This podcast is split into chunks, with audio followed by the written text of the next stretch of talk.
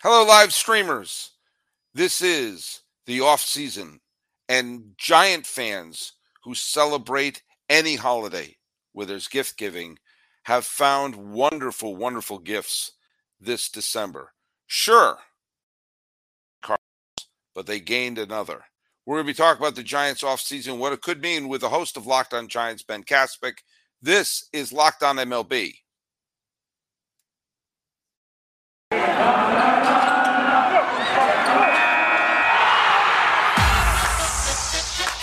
Are Locked On MLB. Your daily MLB podcast. Part of the Locked On Podcast Network. Your team every day. Hello, baseball fans, and welcome to Locked On MLB, part of the Locked On Podcast Network, where it's your team every day.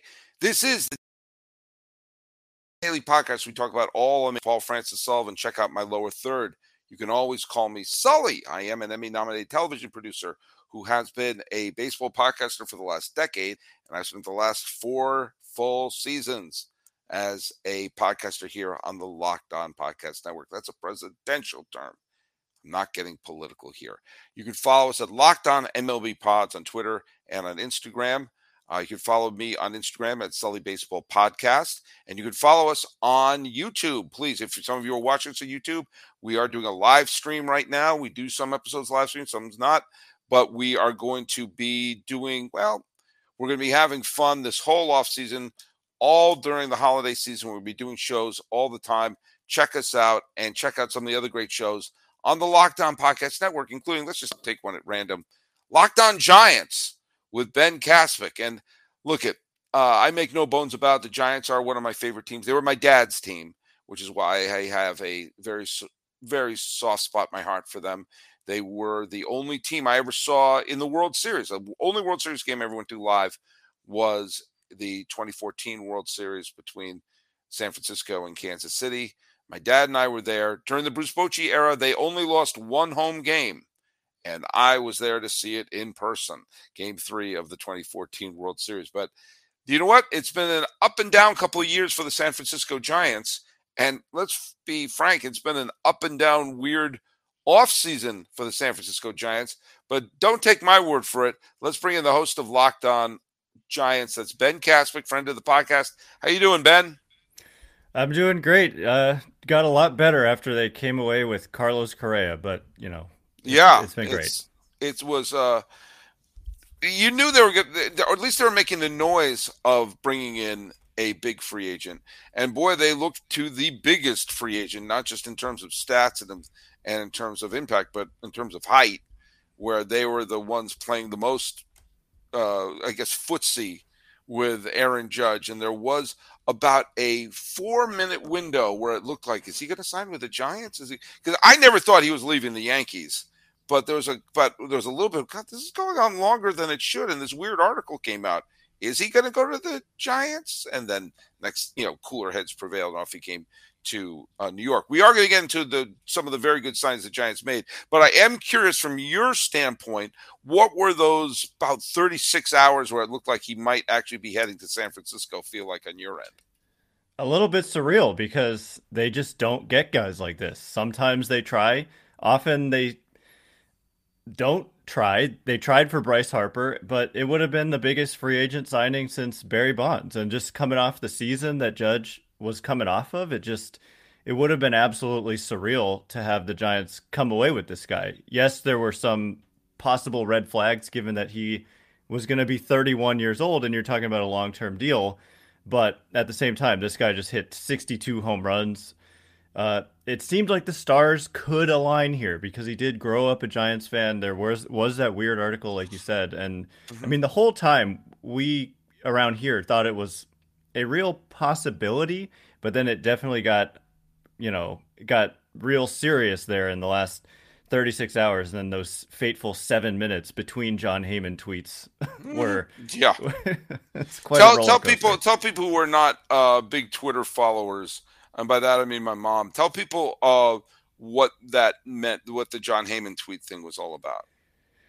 So the first thing he tweeted out from the winter meetings, where a lot was going down, and it seemed like an Aaron Judge decision might be coming any moment. uh, Jon Heyman just tweets out what he, I mean. What he said was arson judge appears headed to Giants, and of course we all knew what he meant was Aaron Judge. He deletes that tweet and then re you know sends it out again. Says Aaron Judge appears headed to Giants. Now appears headed to is not the same as you get, you know, a Jeff Passanbaum that says Aaron Judge and the San Francisco Giants are in agreement on a deal, you know. So it was like I'm waiting for confirmation, but at the same time, far more often than not, when you see a tweet like that, it ends up happening. And so it really felt for seven minutes uh, until he said, never mind, basically. He tweeted out seven minutes later, the Giants Giants people say they have not heard on Judge. My apologies for jumping the gun. And then he deletes the other tweets. And so real roller coaster of emotions there. But for me, I was still waiting for that confirmation. So I but so it wasn't like absolutely insane that he took it back. But at the same time, I mean, playing with our emotions like that was not not cool. Yeah. And it's a little bit of that culture of you need to be the first one to call it. Mm-hmm. Like, you yeah. know, I call it first, I call it first. Like, who cares? No. Who cares? I, I, I, do you remember? Do you remember a few years ago when Bryce Harper signed with Philadelphia? You remember the reporter who was the first to report it? No. Me neither, because no exactly. It doesn't matter. It doesn't matter. Right. You know, it. I can't. I couldn't tell you for a million dollars. A million dollars. Well, speaking of doing something for a million dollars, um, uh, the Giants had a bunch of moves. One of them. One of the first things that happened with the Giants was offering Joc Pederson a qualifying offer and him accepting it. Uh, he probably said, "Really?" And uh, you know, came back. I think you know Palo Alto's own Joc Pederson stays another year with San Francisco. Um, what are your thoughts on you know? I mean, I know that's not the big trade. We're just trying to go through some of the moves they made here. I mean, he was he was their best offensive player last year. He is a platoon player, so he he really was limited against you know almost exclusively right-handed pitching.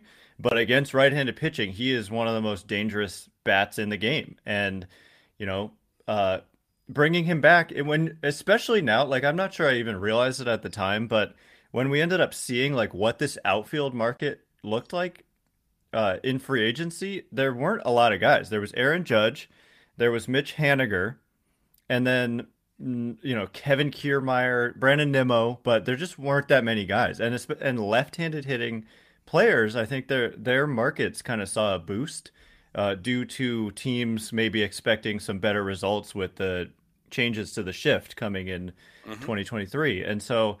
Uh, I, I think the Giants are willing to like quote unquote overpay a little bit if it means it's a one year deal. Like I'm, I'm just not. I don't think they really mind it uh, when they know next year they can pivot. If if it doesn't work out, then it's over. And if it does work out, you got good production for a, a hefty price. But if you lose him, you I think that's more important than the money, right? You're losing right. the production when he was such a integral integral part of the middle of their lineup all season long. And so when all is said and done, I'm not the one spending the money, so I'm just glad one of their best offensive players is back for one more year.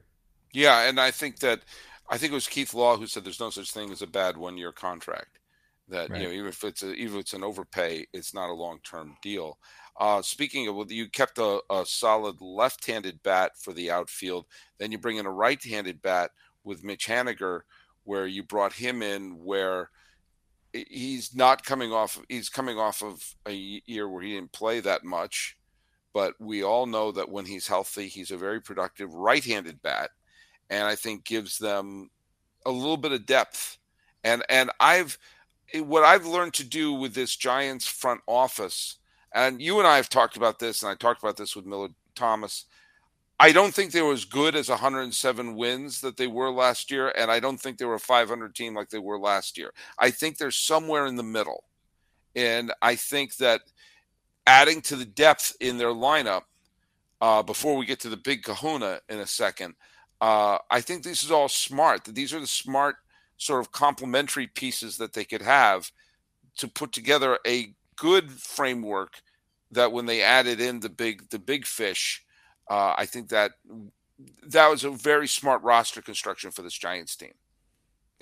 I agree. And what it also does is it gives them a guy who's not a platoon player. They ended up just being too platoon heavy. Like I mentioned with Joc Pederson, as good as he was, he they took him out whenever there was a lefty on the mound. Uh, whether it was a starting pitcher, he wasn't in the lineup. If it was a lefty and and if you know a righty started and then a lefty reliever came in, they took him out. And so they needed more everyday guys. And Mitch Haniger uh, is an everyday player. He's not a guy who's going to be platooned. And so yeah, he's right. not a superstar, but just having a solid, uh, productive, potentially everyday player for the it like when you add that that star on top of players like that, that's what makes a really good team. And so it came first, and it came uh, like a day before they lost out on Aaron Judge, and so a lot of people were like, "This is." Your move like you miss Judge and you're just getting Haniger, that's not going to cut it. But when you get Haniger and then you add that impact talent, it's it makes a it makes your lineup that much better. I love that we're tiptoeing around talking about saying his actual name here because there's one more there's one more complimentary move that they made. I think they kind of read the writing on the wall about Carlos Rodon. They knew he wasn't going to come back um, to the Giants. Was there any was there any chatter of him actually returning, or was it just the market was just getting he was the best available pitcher, so they saw that whatever he was going to get was going to be more than they they had in their pocket. There were reports all off season that they were still interested in him and still pursuing him, but we around here have grown skeptical of just reports. the I, of the reports, especially for starting pitchers. I mean, because we dealt with this exact same type of scenario last off season with Kevin Gausman, who mm-hmm. similarly like came to the Giants for a short term, was really good, re-entered the market, and then left. And he said, I mean, this is what gave it away for me. He said he never received an offer from the Giants. And so, right.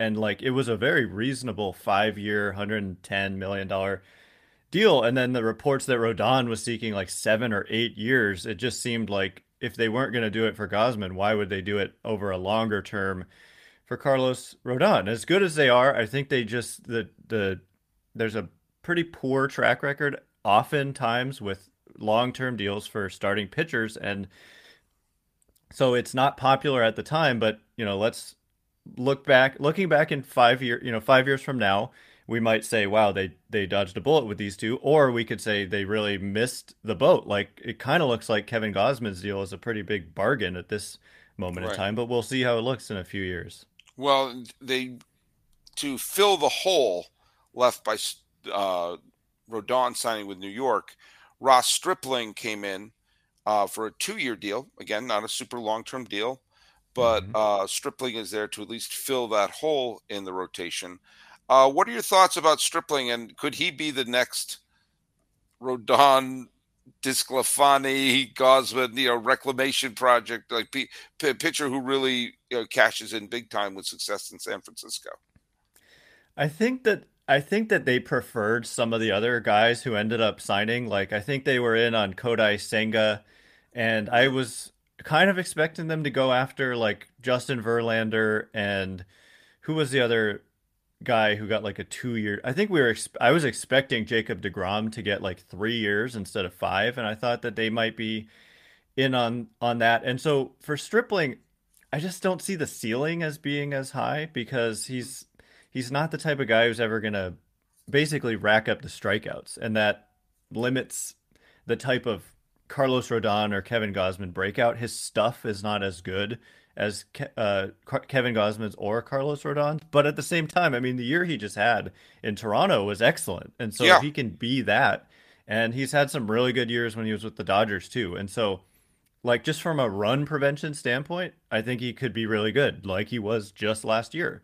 But from like a dominance standpoint, I don't see it. I think he's more like what you said, uh, DeSclafani and Wood and Cobb versus like the the the Gausman and Rodon echelon. And that's not so bad. No. It's not so bad. I mean, if you if you're putting a decent pitcher on the mound, you know, every game, you know, if you, they, mm-hmm. when it's their turn, then it's a surefire bet that they are going to improve on a 500 season. If you're going to make any bets, go to Bet Online, which remains your number one source for sports betting info, news, stats, and analysis. Get the latest odds and trends from every professional amateur league out there, from pro football to the college bowl seasons, to the NBA, to the NHL, and we're not that far away from March Madness. They got it all at betonline.net. Hope you put a lot of money on Argentina today. Uh, if you love sports podcasts, you can get those at BetOnline as well. Always the fastest and easiest way to get your betting info. Head to your website today or use your mobile device to learn more. Bet online. It's where the game starts. We have been treating this man like he's Voldemort, a man whose name must not be said. Carlos Correa, Carlos Correa, Carlos Correa. I, I Beetlejuiced him to the uh, to the Giants here. Uh, just absolutely stunned um, I I'll just tell you right now. I'm you I'll give you the free reign to just go go bananas this segment about Carlos Correa. But I will just say the the I thought I I knew he wasn't going back to Minnesota, and I had a feeling he wasn't going to go to New York. Um, L.A. was squeamish because of his connection with 2017. Who cares? Win, and that forgives all matters. I thought the two or three landing places for him: St. Louis who has a needed shortstop, and I think he would be just fabulous there. Chicago, the Cubs, because for whatever reason they're acting like they're a contending team. But the real team I thought he was going to go to was Baltimore because mm-hmm. they have a lot of young talent. Obviously, they had their first winning season in a while adding a star like that in the middle of it and that kind of that rising tide raises all ships sort of star that he ha- was in both Houston and in Minnesota.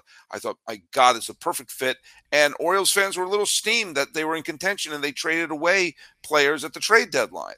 So I thought, what a great way to win back their fans. And I thought the Giants were tangential uh, contenders for Dansby Swanson, who wound up signing with the Cubs earlier this weekend. And then we all woke up and we saw that Correa signed with the Giants. Ben Kaspick, the floor is yours.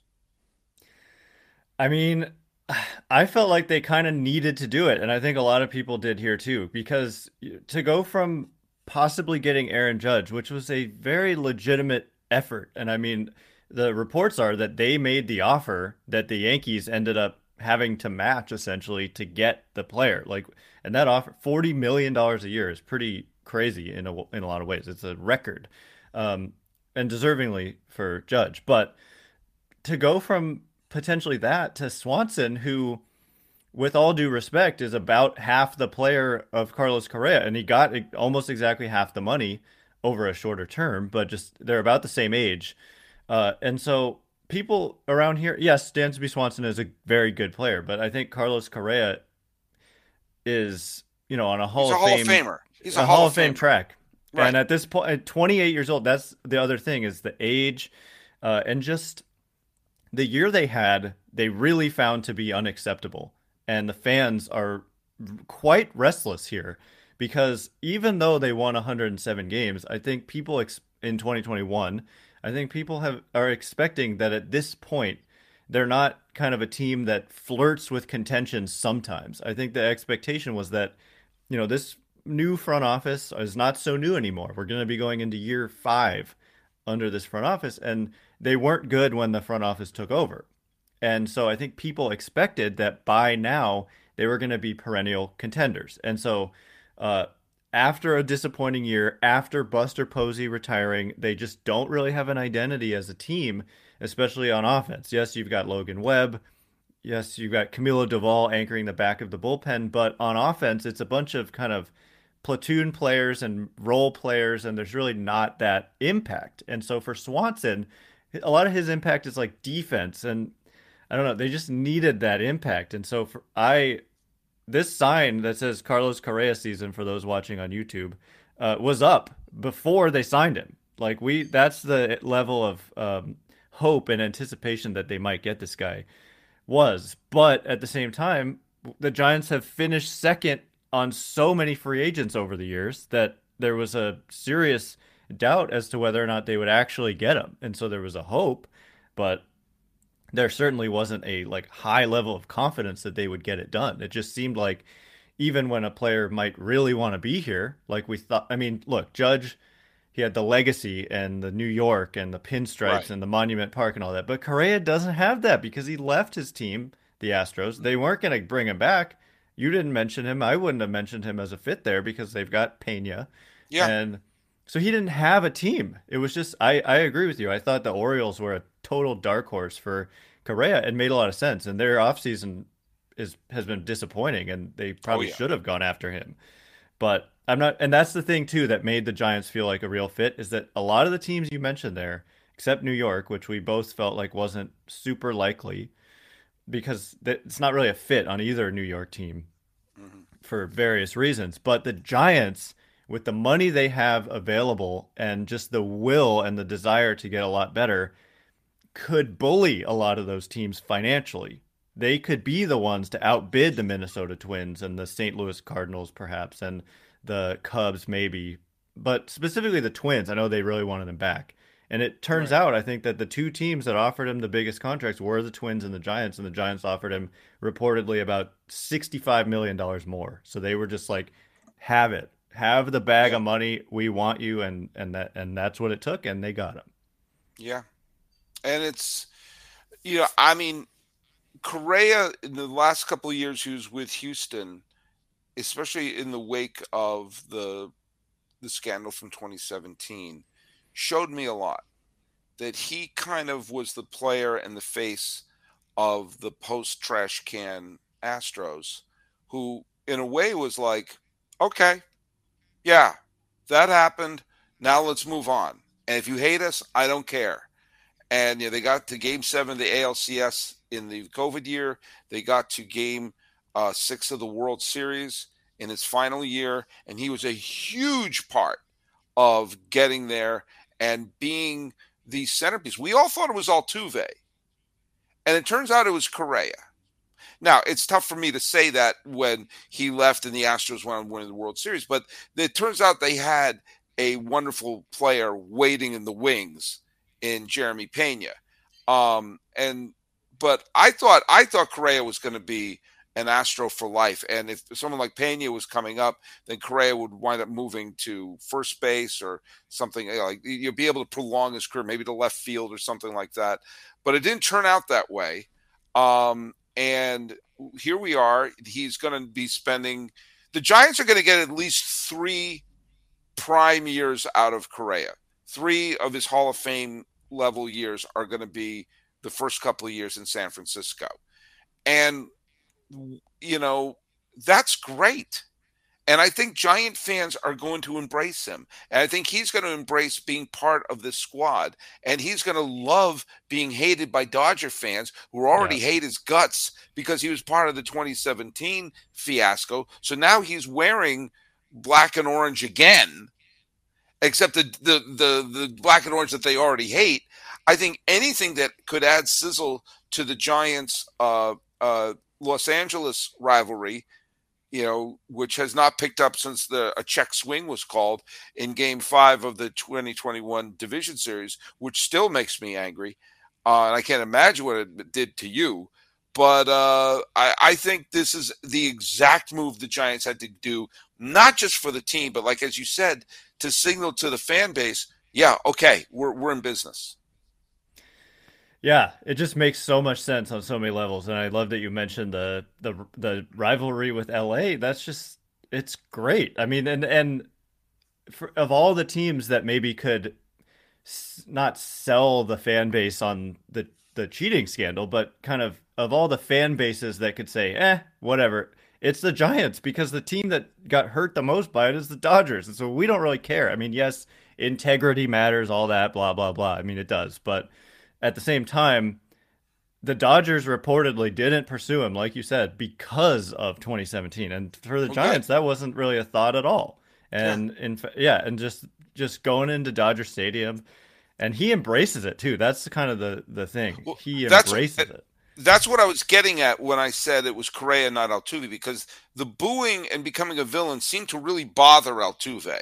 You mm-hmm. saw, in fact, he had some really, really rough stretches especially in the 2020 COVID postseason.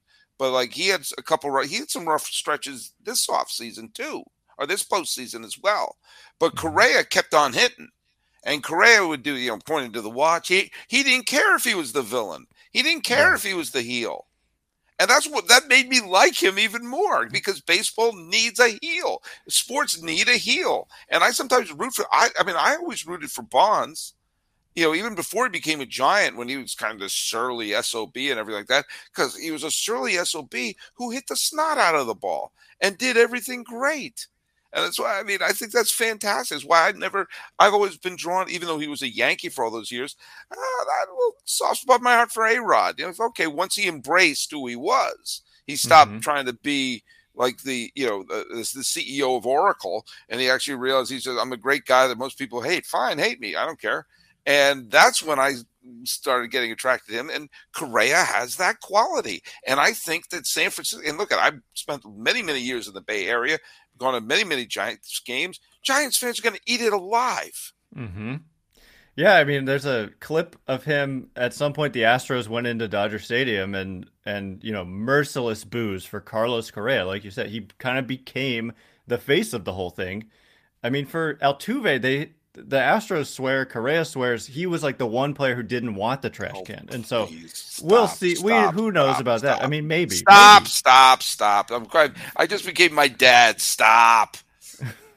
but but the point is, Correa didn't say it wasn't me. He said, "Yes, we did it, and we're sorry, and it was wrong, but you know, move on. It's you know, we're gonna keep playing baseball." And then he just said, he just proved that he's still a great baseball player. But they yeah. go into L.A they boo him maybe more than anybody. He hits a homer off of Joe Kelly after that, you know, the Joe Kelly hit by pitch and the pouty face thing.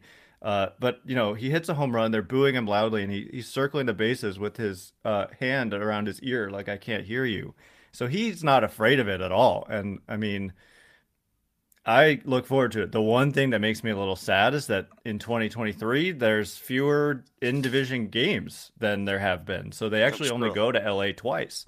They go for the first time in the middle of June and then the last time in September. That's it. And so that makes me a little sad. But nonetheless, 13 years of that and uh, it's it's great for the rivalry and the Giants just as a team haven't really had that kind of edge. They, you know, their superstar for the last 10 years was Buster Posey, who's just the most humble kind of away from the spotlight type of guy you could imagine. Yes, he's a competitive guy wants to win, but he's not.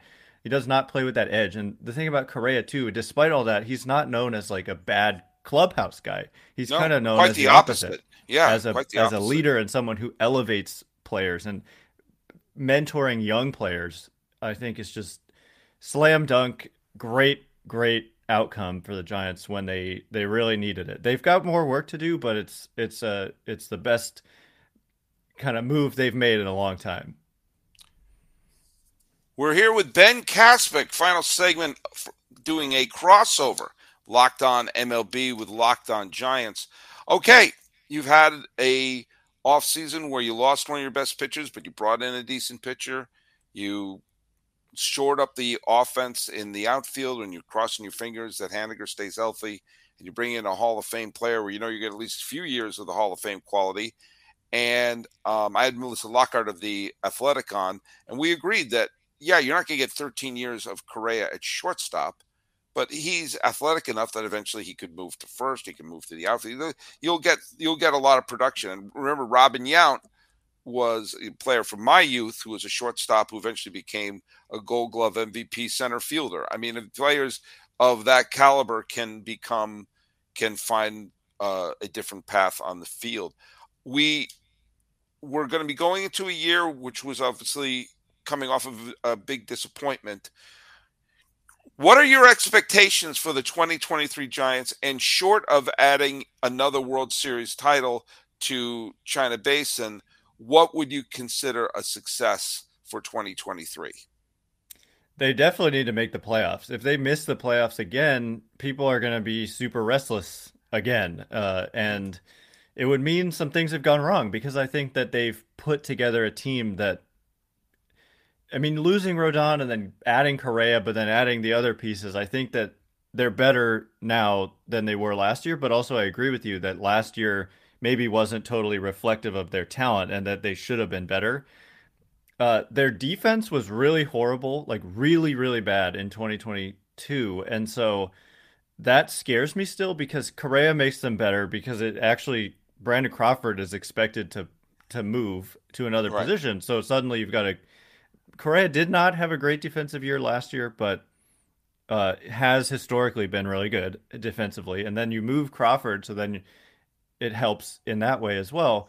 But I fear that. So I a disappointment would be if the defense is bad again, and that would probably lead to some bad outcomes because that's really what sunk them last year. But I think make the playoffs, and then if they have another first round exit, I think that in some ways is a success, is a success, but then in some ways it's not. And so for me, make the playoffs and win at least one postseason series, and then it would be hard to complain. But obviously, the goal is to to win the World Series, and if you don't, you're going to be disappointed. But if you make the playoffs and if you win some playoff series, then that's a that, other than that, who knows? The playoffs are unpredictable, and it's hard to to get too negative if you if you end up getting eliminated because everybody but one team does, you know.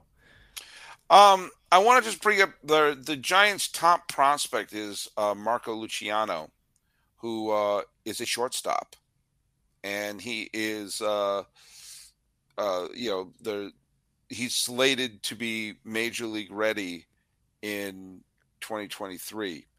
Um, I'm going to say something. I'm going to to I'm of the mindset uh, I worship at the altar of Dave Dombrowski more than the altar of Billy Beane. Uh, you just signed Carlos Correa for a contract that ends at the heat death of the universe, and your top prospect is a shortstop, a major league ready shortstop. Trade bait.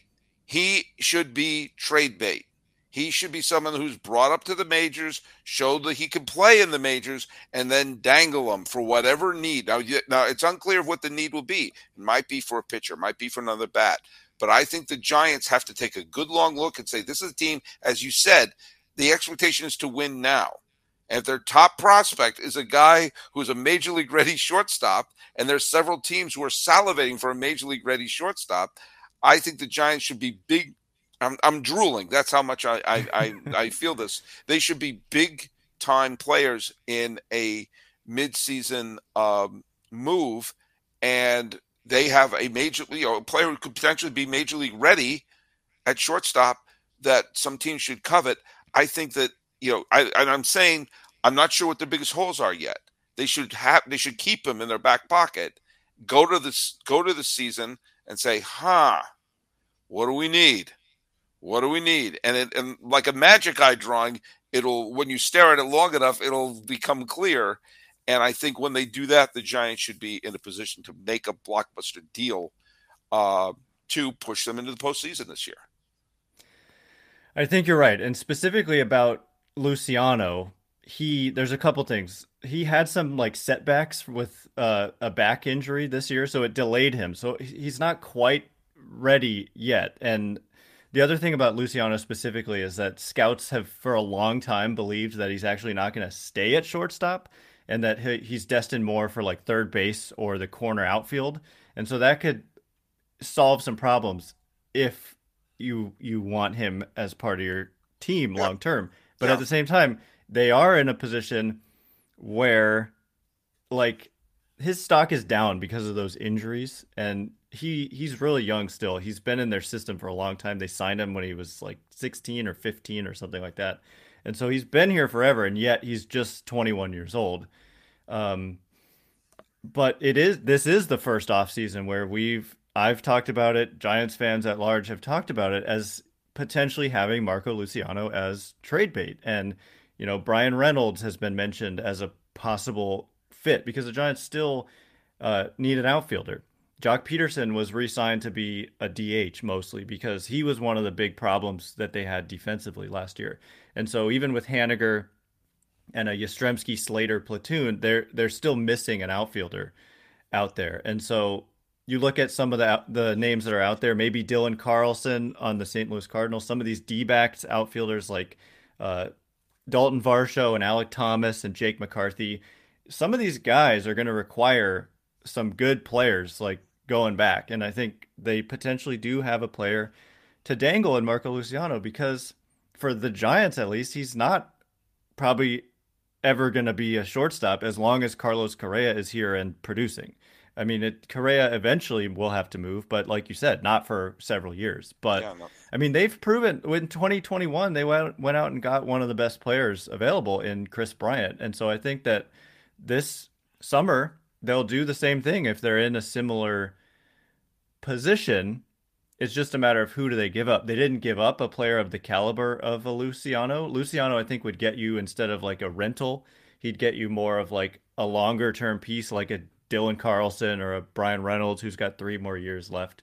But it is the time to consider it. But at the same time, it's tempting to be like, well, I mean, the Giants had Bryan Reynolds and they traded him for Andrew McCutchen, and then Reynolds turned into what he turned into, and McCutchen was, you know, didn't really move the needle for him, and so you got to be right. careful. But but yeah, uh, it's definitely something to think about. Well, another thing to think about is the fact that the Giants and their fans at least have raised their expectations that they're not sitting on their laurels. And Ben Kaspick, you shouldn't sit on your laurels either. You have a great podcast. Tell people where they can listen to your show.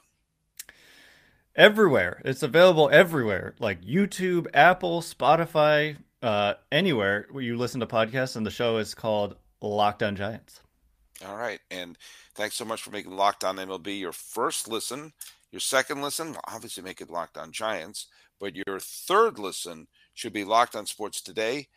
Peter Bukowski brings you the biggest stories from around the sports world in 20 minutes. Get the analysis and opinions before anyone else with our local and national experts and insiders. Locked on Sports Today podcast is available on YouTube and wherever you get your podcasts. And you can follow us on Twitter at Locked On MLB Pods. Same handle for Instagram. I'm your pal Sully. I'm at Sully Baseball Podcast on Instagram. And please subscribe to us on YouTube if you already haven't.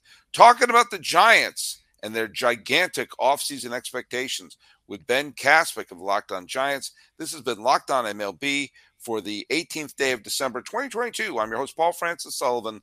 Please call me Sully.